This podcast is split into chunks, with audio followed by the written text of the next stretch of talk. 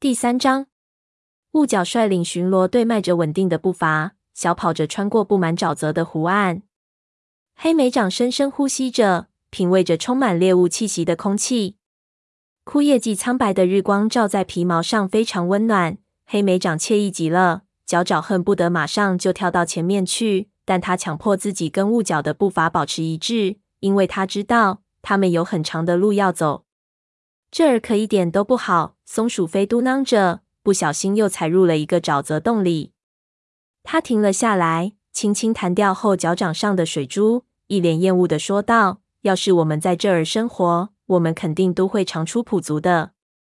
对河族猫来说，这儿可没那么糟糕。”雾角回答道：“但是像这样的地方不会有太多猎物，所以这里基本上没什么大用。我们也不需要用上湖边的全部土地。”褐皮说道：“这儿那么大，所以即使没有猫想要这一小块地方也没关系，只要前面还有比这儿更好的地方就行。”鸭鱼也说了一句。黑莓长停了下来，仔细查看周围的土地。土地一边的地面陡然上升，绵延到山脊。现在，两角兽的栅栏和那些马都已经在他们的身后了。两角兽栅栏的后面，草地缓缓向上，最终消失在茂盛的金雀花丛和灌木丛的下方。前方，低处的湿地沿着湖岸一直延伸着。远处，黑莓长可以看到一块长满树木的土地深入湖中，而那块土地的正前方也藏着很多茂密的树木。看起来我们很快就能走出沼泽了，黑莓长说道。我们能爬到小山上吗？黑莓长，松鼠飞问道。求求你了，我讨厌把脚弄湿。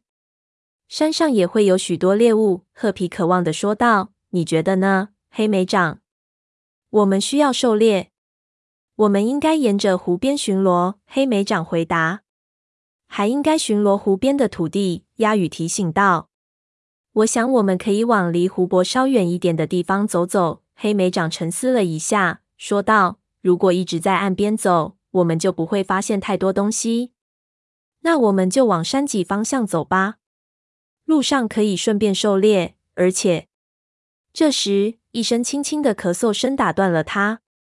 当黑莓长看到雾角平视着他时，感觉皮毛一阵刺痛。对，对不起，雾角，他结结巴巴地说：“我的意思是，如果你觉得可以的话。”河族的副族长眼里闪出戏谑的笑意，说道：“你看，黑莓长，也许由你来领导巡逻队更合适一些。很显然，这些猫还是习惯听从你的命令。不是那样的。”黑莓长更尴尬了，在旅途中。我们通常都是通过讨论，然后才做出决定的。他的意思是说，我们之间经常会有争论。褐皮冷冷的说道：“至少我们中有些猫会这样的。”说着，他猛地看了松鼠飞和鸭鱼一眼。“什么？你是说我们俩？”松鼠飞的眼睛一下子睁得大大的，尾巴也卷了起来。我们可从来没有过。黑莓长忍住笑意。带头朝斜坡上更为干燥的地方走去。他非常感谢新族让雾角明白，他们已经在旅途中形成了自我管理的习惯，而不再像以前那样倚重族群内部高等级的族长、副族长和高级武士。虽然少了豹毛，让他觉得心里刺痛，但能再次跟朋友一起旅行，这种感觉真的很好。他不知道，一旦族群分道扬镳，失去与鸭羽和褐皮纯洁的友谊时，自己会怎么样？他内心的空虚还会继续滋长吗？斜坡上方远处的灌木丛中有很多猎物，五只猫没花太长时间就成功捕到了猎物，安心的大吃了一顿。嗯，松鼠飞一边咕哝着，一边侧身躺了下来，舒服的伸展着脚爪。这是我几个月来吃到的最美味的老鼠。现在我就想美美的睡一大觉。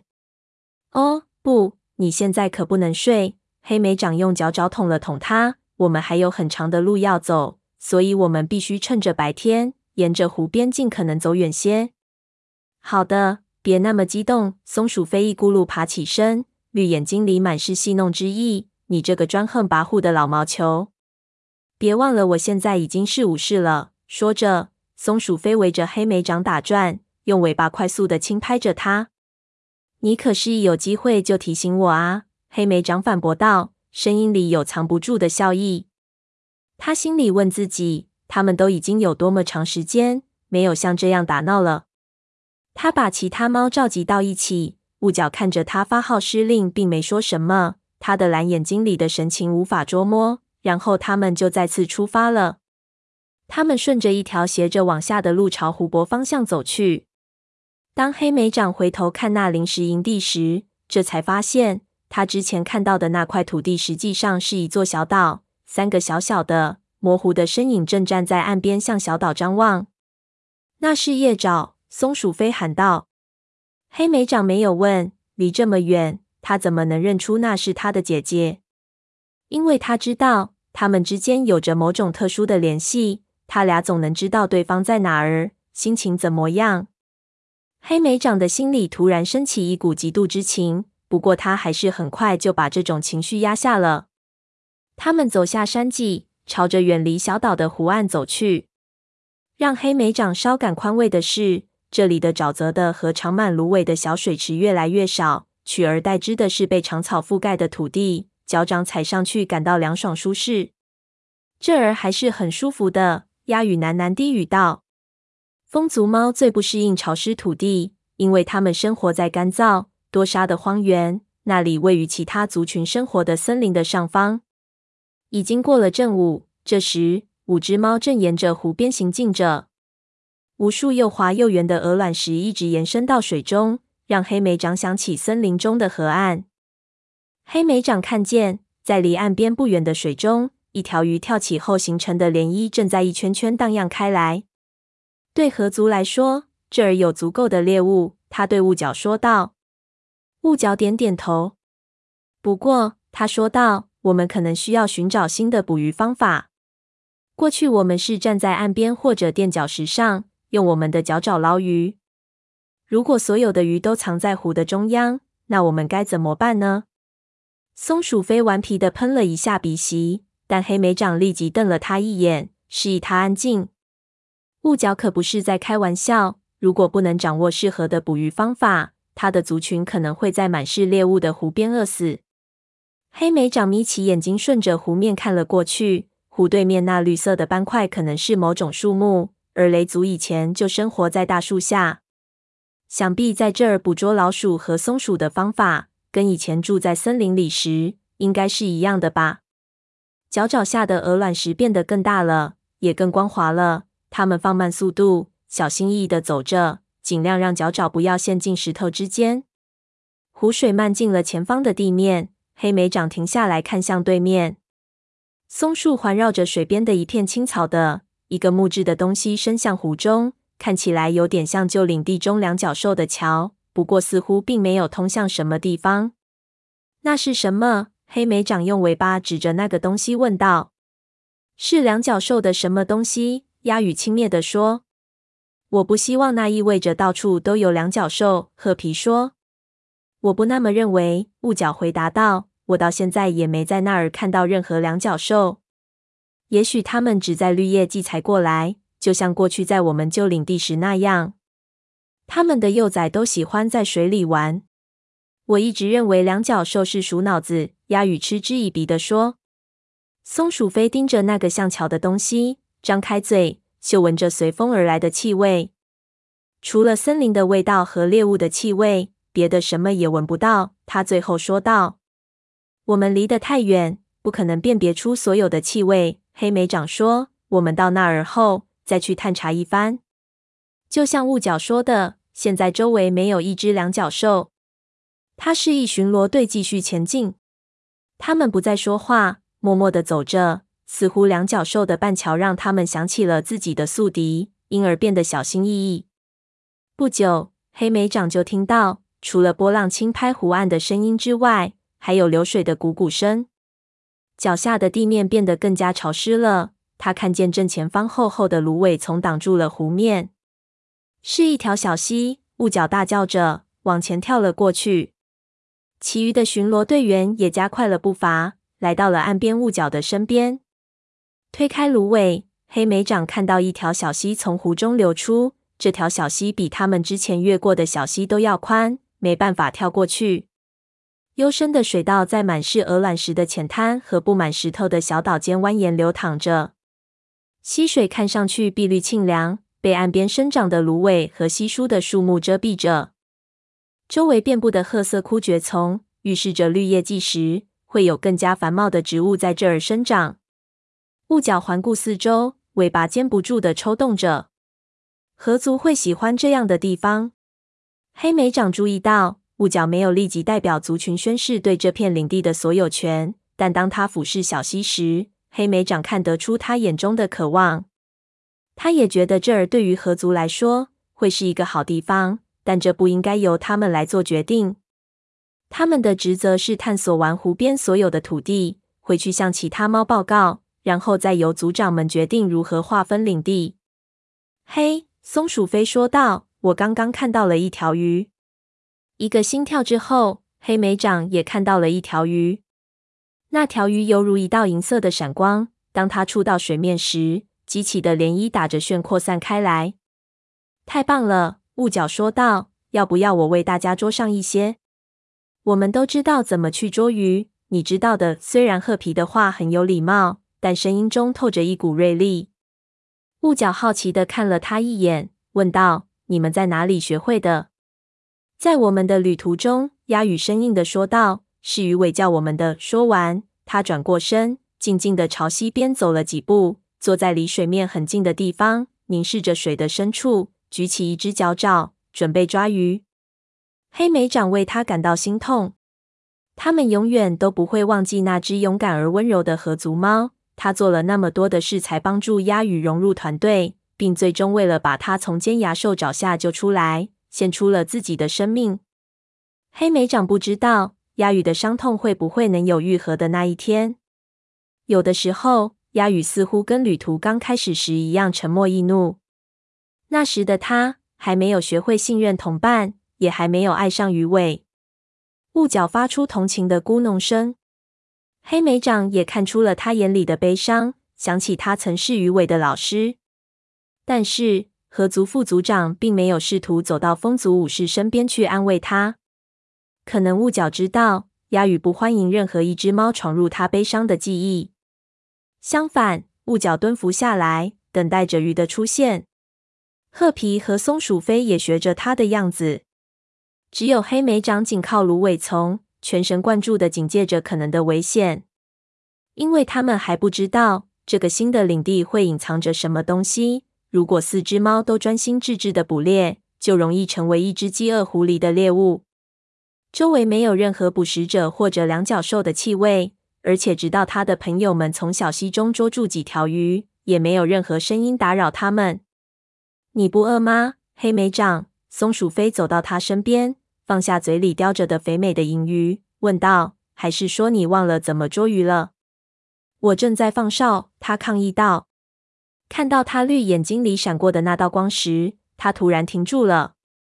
鼠脑子，他扑哧笑了一下，用一只前爪把鱼推到黑莓长面前。我当然知道你在干什么。我捉的鱼够咱俩吃了，过来一起吃吧。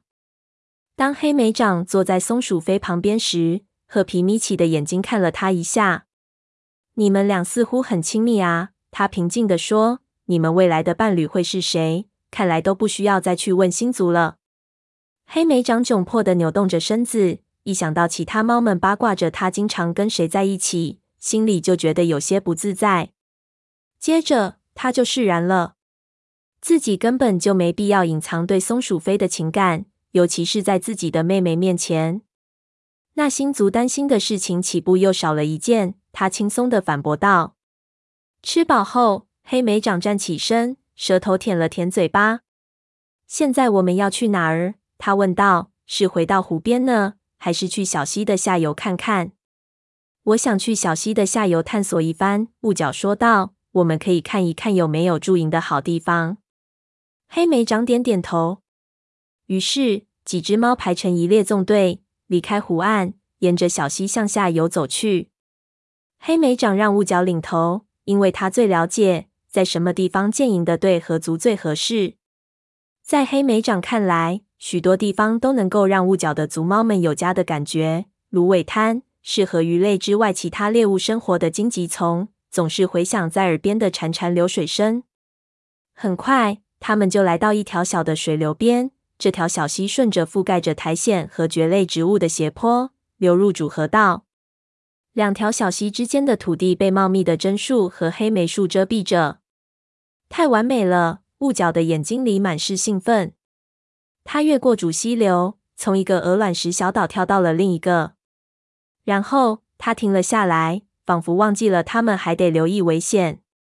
他抬起头嗅了嗅空气。然后就消失在树林下的灌木丛中，看起来似乎河族的营地问题解决了。褐皮评论道：“什么问题都没有解决。”鸦羽一针见血的提醒他：“如何划分领的要由族长们来决定。”好吧，不要告诉我说风族想要住在溪水边，因为我根本不会相信你的。”松鼠飞反驳道：“鸦羽说的对，但是咱们没必要争论。”黑莓长试图保持中立。但是他也不禁有些嫉妒。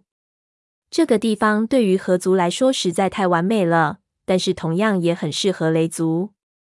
虽然说他们以前在森林里生活时从未捕过鱼，但是他们可以学啊！而且这儿生长着大量的树木，也可以为他们提供长着皮毛的猎物。黑莓长现在不打算说什么，他可不想坏了雾角的兴致。但是在他们没有探索完所有地方之前，谁都不可能做出最终的决定。幸运的话，希望我们所有的族群都能找到合适的地方。他坚定的说道。雾角很快就回来了，他的尾巴扬着，眼里闪着满足的光芒。我已经把那儿好好看了一遍，他说道。河族绝对可以在这里修筑营地。咱们继续走吧，看看能不能也发现适合你们三个族群的地方。黑莓长领着众猫在主溪流的另一边和雾角汇合，努力控制自己不被他语气中流露出的洋洋得意所激怒。仿佛河族找到了完美家园之后，他还要陪着他们一起走，是帮了他们天大的忙似的。他们回头朝湖边走去，经过他们曾经停下来捕鱼的地方，然后穿过树林，进入了一片开阔地，开阔的一直延伸到湖边。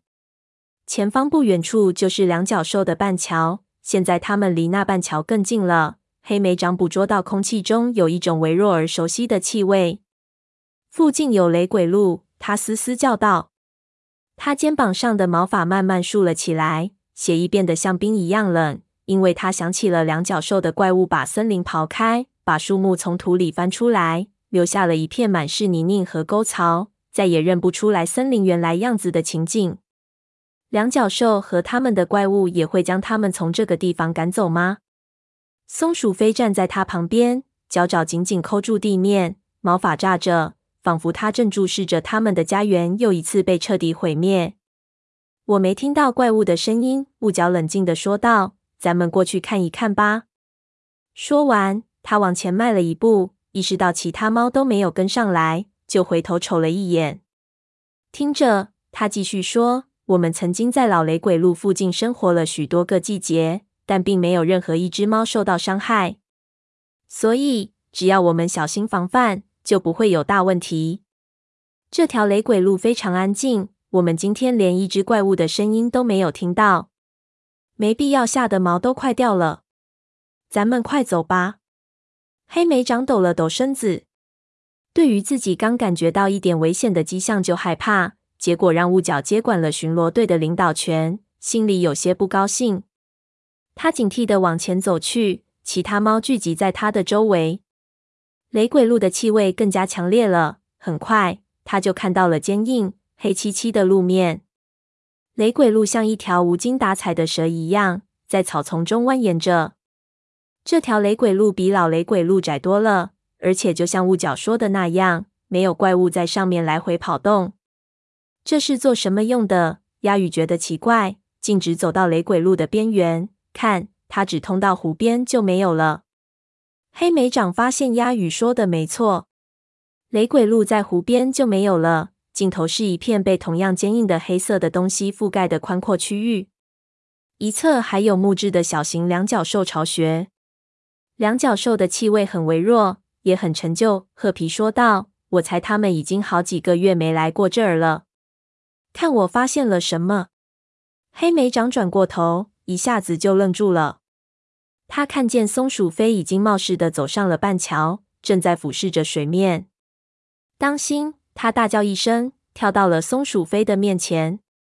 他的脚爪踩在木板上，发出轻轻的滋滋声，而且没走几步，木条就发出危险的卡卡声。他努力不去想掉入冰冷的灰色湖水中会是什么感觉。看，松鼠飞趴在木板边缘，弯下身子，竖起耳朵说道：“顺着他指的方向，黑莓长看见有一个两脚兽的东西漂浮在水中。它看起来像一片上翘的树叶。”不过比树叶大多了，而且是木头做的。它的一部分被半桥挡住了，因此他们在岸边的时候没有看见它。这是什么东西啊？两脚兽管它叫船。雾角走过来告诉他们，它的皮毛趴伏在肩部，而且显然对咯吱作响的半桥见惯不怪。他们以前经常把两脚兽带到我们的河里，你们从来没见到过吗？有时两脚兽也用它们来捕鱼。黑莓长试着想象一只两脚兽蜷缩在这条船上，等待时机用它巨大而笨重的爪子勾鱼。他很难相信两脚兽的爪子能快到抓住东西。不过，既然雾角那么说，那就一定是真的。我想这儿一定是两脚兽们在绿叶季时才会来的地方，就像那条河一样。雾角接着说：“也就是说。”我们现在不用担心它们，可是，在绿叶季时，我们就需要担心了。”松鼠飞说道。雾角耸耸肩，等到了那个时候，我们再考虑怎么办吧。到那时，到处都会长满植物了吧？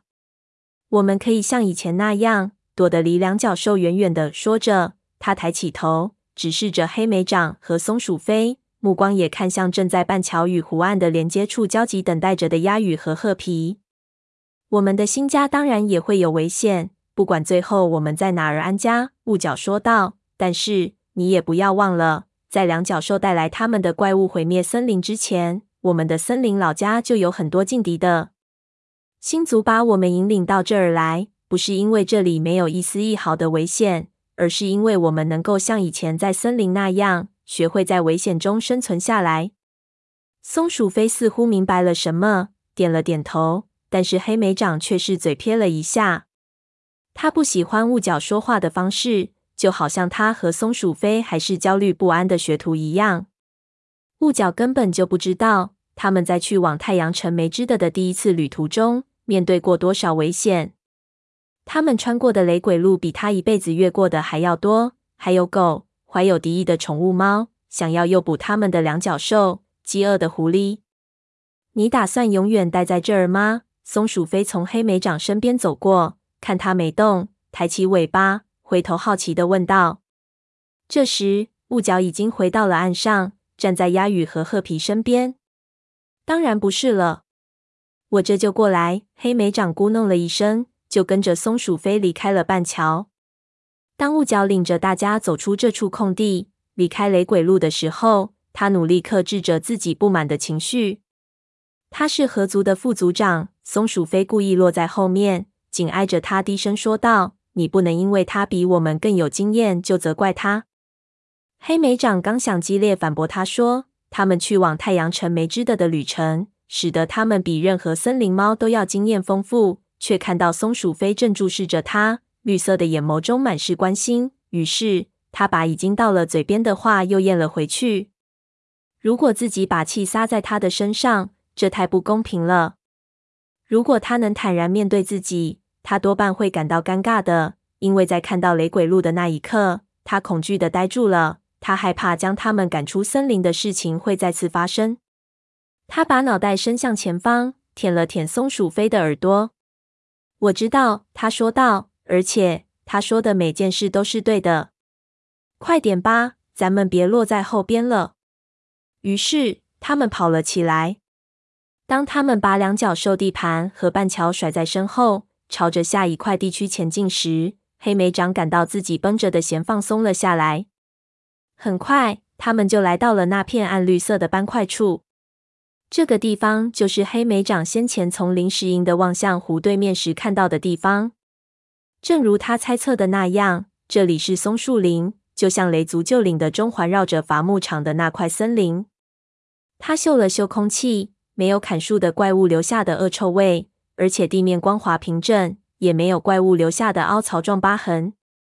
太阳开始西沉，红色的光线穿透树林，在他们行经的路上投下了昏暗的阴影。当光线掠过褐皮的肩膀时，他那玳瑁色的皮毛仿佛燃烧的火焰，他的眼睛也闪闪发亮。黑莓长意识到，不止伐木场周围的树木跟这儿的很像，影族的旧领的里原来也有许多松树，不过后来那里变成了黏糊糊的沼泽的，只长着几棵矮小的树木。你觉得影族会想要安顿在这儿吗？他问自己的妹妹。或许吧，褐皮抽动着尾巴说。但是在旧森林时，许多树都长着低矮的树枝，但这里的树却不是。如何能爬上这些树，对我们来说是一个大麻烦。黑莓长明白他是对的。周围的松树长得笔直，树干非常光滑，最低的树枝也比猫的脑袋高多了。强壮有力的武士可以抓着树干爬上去，但是老年猫或者猫后和幼崽们就麻烦了。如果遇到狐狸和獾的袭击，族群中最虚弱的猫会很难逃脱。但是你们又不会在树林里搭建营地啊，鸭羽说道。如果把这儿当做你们的领地，你们还得再找到一处容易守卫的地方作为营地。褐皮点点头，打量着周围。影族的旧营的位于一处黑莓丛的下面，稠密的黑莓丛能把众猫们掩藏起来，而且黑莓丛上长满了尖刺。即使最好奇的狐狸也钻不进来。在这儿，我没看到任何可以遮蔽猫的地方。他评论道：“地面从湖边微微向上倾斜，从树林里望去，只能看见一丝荧光。”黑莓长看到林间的地面光滑潮湿，可能会藏着猎物的低矮灌木很少。他嗅了嗅空气，除了他们自己的气味之外，最强烈的就是松鼠的气味了。但是，一个族群不可能靠等待松鼠从树上下来而生存的。对妹妹的同情就像爪子把它撕裂了一样，让黑莓长极度痛苦。在他们离开的森林老家，影族领地的位置最为阴暗，也最不受欢迎。他们领地的一部分是沼泽的，一部分是很少有高大树木的矮树林。黑莓长一直在想，一些影族猫的阴暗心理，是不是源于他们阴暗的环境？这儿的情况虽说不像旧森林影族营地那样严酷，但也不是很适合猫们生活。再往前走走，也许会是另一番景象。他鼓励的说道：“咱们继续往前走，离湖边远一点试试。”褐皮在前面领路，几只猫小心翼翼的朝斜坡上走去。地面上覆盖着厚厚的松针，使得它们的脚步声很沉闷，一切显得那么安静。以至于他们说话的声音听起来太大了。渐渐的，每只猫都变得沉默不语。当一只小鸟大声惊叫着飞起时，黑莓长吓得心脏差点从皮毛中跳出来。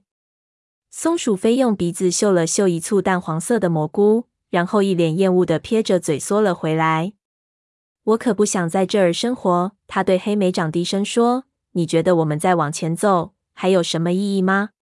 这得由褐皮来决定，他回答道：“这儿是到目前为止我们看到的最像影族领地的地方。”他们继续往前走，但是还没走几步，雾角就停了下来。“这样可不行。”他说道，“我们离湖边越来越远了，而且很快天就要黑了。我得为影族找到一处营地。”褐皮倔强地坚持着。但族群是派我们来巡逻整个湖区的。雾角的尾巴抽动了一下。我们不能在一个地方浪费太多时间。你已经说了，这些书让你想起了原来的家园。那么，也许这儿应该成为影族的领地。那你觉得我应该怎么跟黑心说，我们将要生活的地方实际上是什么样子？褐皮的声音变得越来越高，脖子上的毛也开始竖了起来。你别妄想影族会接受最差的领地。如果没有地方修筑营地，休想让影族接受。雾角脖子上的毛也竖了起来。要想信任影族，还真是困难啊！对你来说，当然没问题了。不是吗？合族的一切问题都解决了。我们刚一发现那条小溪，你马上就宣布那儿归你们所有了。雾角顿时火冒三丈，嘶嘶的叫了一声，亮出尖利的角爪。黑莓长马上走过来，站在两只争吵的母猫中间。虽然他也非常同情褐皮，但是如果他跟河族的副族长发生冲突，那将会是一场灾难。在这儿，既没有巫医，也没有疗伤的药草，要是受伤了，根本就没办法处理伤口。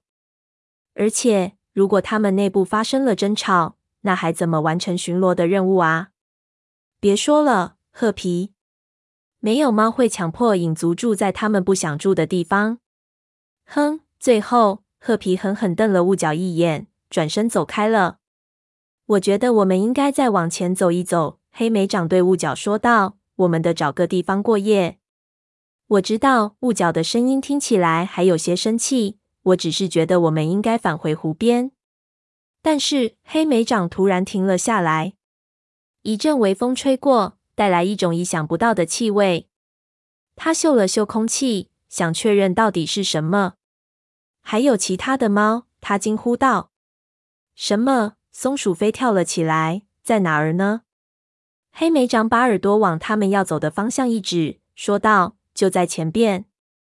一定是泼皮猫或者独行猫。”鸦羽听上去很担心，没准其他族群猫已经把这儿化为他们的领地了。鸦羽的话让黑莓长有瞬间的担忧，不过很快他就想起了湖水中闪耀的星光，得到一些自我安慰。如果星族把他们带到这儿来，那么这块的就一定还没有其他的武士祖灵庇护。当族群翻越大山时，星族一直保持沉默，没有显露任何痕迹，因为在那里，沙无尽部落在看护着他们以前的家园。也许那些猫只是路过，黑莓长说道。但是我们还是应该探查明白。我认为现在这并不重要。当黑莓长刚想开口准备辩驳时，雾角却摇了摇尾巴，继续说道：“好吧，好吧。不过你得告诉族长们，为什么我们花了这么长时间才返回？”“没问题。”黑莓长表示赞同，然后带头穿过树林，朝气味飘来的方向走去。很快，他们来到一堵粗糙的灰色石头砌成的矮墙处，墙的另一边是一只两角兽的巢穴。两角兽，褐皮的声音里满是憎恶。咱们闻到的一定是宠物猫的气味。松鼠飞眼珠咕噜噜的转着，一群宠物猫有什么大惊小怪的？你待在这儿，黑莓长轻声说道。我走近点去看看。那有什么好看的？雾角尾巴不耐烦的抽动着。不过当黑莓长压低身子悄悄向前爬去时，他也没再说什么。黑莓长的肚皮紧贴着地面，尽可能贴近墙边。然后纵身跃上墙头。这时，日光几乎已经消失，两角兽的花园笼罩在暗影中，一切都很平静。黑莓长正打算跳下去，靠近查看一下，忽然听到身边的石头上有脚步声，接着就听到松鼠飞的惊叫声：“猫薄荷！我不是告诉你待在那儿吗？”黑莓长埋怨道。松鼠飞一脸无辜的说道：“你说了吗？”抱歉，不过不管怎么说，巫医们听到我们发现了猫薄荷都会很感兴趣的。闻起来的确很香。黑莓长有些不情愿的说道：“现在既然你非要来，就跟紧我。看在星族的分上，一定要保持安静。”说完，他跳进了花园，躲在一丛长满须状的两角兽植物的后面。松鼠飞轻轻的跳落到他身边。两只猫一起慢慢爬着靠近两角兽巢穴。宠物猫的气味非常强烈。有两只，黑莓长心里想着。他正想提议回去，两角兽的巢穴中突然亮起一道光。他发现自己暴露在黄色的光影中。他本能的向边上一滑，躲回到阴影中。这时，他看到一只两角兽显出身形，皮毛挡住了光线。松鼠飞，他低声喊道：“你在哪儿呢？我们得赶快离开这儿。”松鼠飞的声音从光影的另一边传来：“呃，黑莓长，你可能得再考虑考虑了。”起初，黑莓长在快速合拢的黑暗中没有看到松鼠飞。接着，当两角兽挡住了最后的一束光线后，他这才发现了松鼠飞正紧靠着两角兽巢穴的墙壁。他的背弓着，皮毛炸开，看起来有两个它那么大。两只愤怒的宠物猫在它面前，把它挡在了墙边。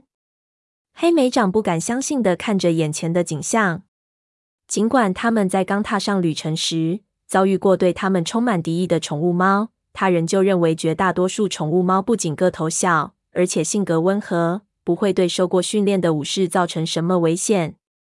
但是这两只猫看起来不仅经受结实，而且非常危险。光滑的皮毛下是充满线条感的肌肉。离它最近的是一只巨大的黑白花色的公猫，一只耳朵被撕裂成锯齿状，这也说明它对战斗并不陌生。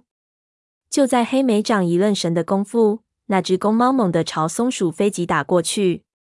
松鼠飞往后退了几步，发出狂怒的嘶嘶声：“离我远点，宠物猫！”黑莓长怒吼一声，越过花园，径直向那只公猫冲去。他猛地撞向那只公猫，一爪子把它扫到在地，试图把它压到身下。公猫在它身下翻滚着，用爪子抓它的脸，还不停地拿后脚爪击打它的腹部。黑莓长听到松鼠飞发出一声尖叫，瞥见它跟另一只浅褐色虎斑宠物猫翻滚在一起，恐惧如冰冷的波浪一样撞击着它。艰难的旅途早已让他们既瘦弱又疲惫。他们不是这些强壮、肚满肠肥又渴望战斗的宠物猫的对手。他想把牙齿插入宠物猫的喉咙，但还没等他咬住公猫的皮肉，这只公猫就挺起肩膀，把它顶翻在地。黑莓长感到公猫的整个身体都压到了自己的身上，看到它白森森的尖牙正咬向自己的耳朵，他感觉有爪子霸过自己的身子。而他只能徒劳的用后脚爪不停击打对方的腹部。突然，黑莓长感到身上宠物猫的重量消失了。他喘着粗气爬起来，看到雾角一掌打在了这只公猫的肩膀上。当这只公猫抓住机会跃起想攻击雾角时，雾角猛地一跳，让公猫扑了个空。趁着公猫立足未稳，雾角跳到了公猫的背上，牙齿深深咬进公猫的后脖颈。另一边，那只虎斑猫也从松鼠飞身边逃掉了，一边顺着两角兽巢穴急速奔跑，一边号叫着。这时，黑莓长看见褐皮和鸭羽正冲过花园，但是他们还没来到战场，两角兽巢穴的门猛地打开了。一只两角兽站在门口，发出大声的尖叫。接着，就有什么东西从黑莓长的脑袋旁掠过，轰的一声砸在了灌木丛里。听到这个声音，雾角愣了一下。那只公猫趁机扭身从雾角的脚爪下逃出，一溜烟跑回了两角兽巢穴。两角兽随后走入花园，门口透出的亮光映照出它那长长的、充满恶意的身影。快跑！雾角嘶嘶地喊道。确认松鼠飞已经跟了上来，黑莓长便朝围墙冲去。又有什么东西砸在了他身后的地上？两角兽又吼叫了一声，接着黑莓长跃起，脚爪拼命扒拉着粗糙的石头，好不容易才跳到了围墙的另外一边。其他猫紧随其后，也向树林中逃去，直到两角兽的巢穴看不见了，它们才停了下来。好了，雾角气喘吁吁的说道：“下一次也许你应该听我的，黑莓长，而且也得考虑考虑，我们到底探索多远才合适。”黑莓长垂下脑袋，羞愧得浑身发烫。靠两角兽巢穴那么近是非常愚蠢的。他一直在炫耀自己，想通过这些事情来证明自己能够成为优秀的领导者。对不起，雾角，他嘟哝着。你是该觉得对不起。你刚才很有可能受重伤，或者被两角兽捕获。河族副族长辛辣的说道。他看了一下四周，补充道。你知不知道我们现在在哪儿？黑莓长这才发现，他们从两角兽巢穴逃出来的方向，并不是之前那片森林的方向。四周全是高大的松树，丝毫看不出来湖泊可能在哪儿。这时，天几乎彻底黑了下来。不，我想你可能不知道。”雾角继续挖苦道，“在陌生的树林里迷路，而且天也黑了。我们最好还是先找地方过夜。希望我们明天早上能找到回湖边的路。这次由雾角带路，它的尾巴举得高高的，小心翼翼地穿过树林。褐皮和鸭羽跟在后边。褐皮同情地看了一下哥哥，低声说道：“我知道你是想帮我。”黑莓长耸耸肩，他无法为自己的行为辩解。多亏了雾角，他才能毫发无损地从宠物猫脚爪下逃脱。他一直跟在队尾，尾巴耷拉着。松鼠飞落在后边，用鼻头深情地蹭蹭它，但它仍没有抬起头。别垂头丧气的，松鼠飞说道：“事情没那么坏。如果影族猫决定在这儿住下的话。”至少我们知道要警告他们需要注意什么了。黑心绝对不会让那两只宠物猫留在他的领地里。黑莓长咕噥着：“哦，这我不知道。”松鼠飞的眼睛一亮，他瞥了一下其他猫，确信褐皮听不到他们说话，然后说道：“要我说，影族肯定会收编这些宠物猫，扩充影族的力量。”黑莓长听后，扑哧一下笑出了声。快点吧！我可不想我们被落下。他们跟在其他猫后面向前跳跃着，它们七扭八弯的穿过紧密生长的树木，皮毛彼此挨擦着。坡道开始变得陡峭起来，到处都是突出的岩石。黑莓长的脚爪不小心撞上了石块，疼得它慢了下来。